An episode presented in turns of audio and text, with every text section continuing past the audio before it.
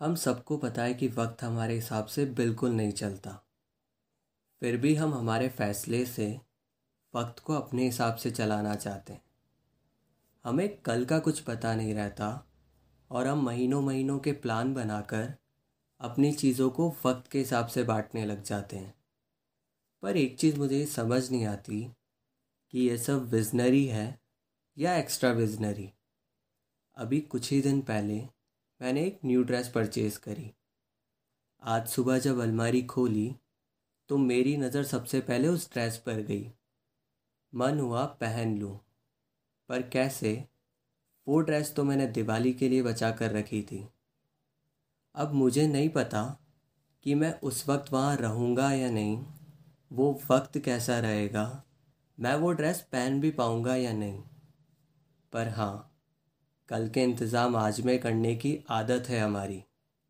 अब जैसे ड्रेस मैंने हाथ में ली तो मन में एक सवाल आया। वो सवाल जवाब से जुड़ा हुआ था। कंफ्यूज मत हो, समझाता हूँ। सवाल ये था कि हम भी तो हमारे जवाबों को वक्त के हिसाब से अलग अलग बांट कर रखते हैं। वक्त आने पर तुझे जवाब मिलेगा। कितनी बार तुमने इस लाइन का यूज़ करा है? मैं जानता हूँ बहुत बार करा होगा।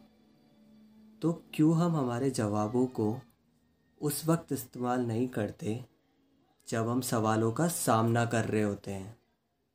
क्या पता हमारे जवाबों से किसी को वो चीज़ समझ में आ जाए, जो वो समझ नहीं पा रहा? और क्या पता हमें कुछ समझ में आ जाए, जो हम समझ नहीं पा रहे?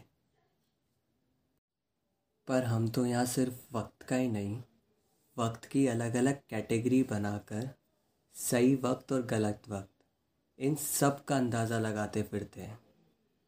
वही बात है ना, हम हर पल की तरह कल के इंतज़ाम आज में करते हैं।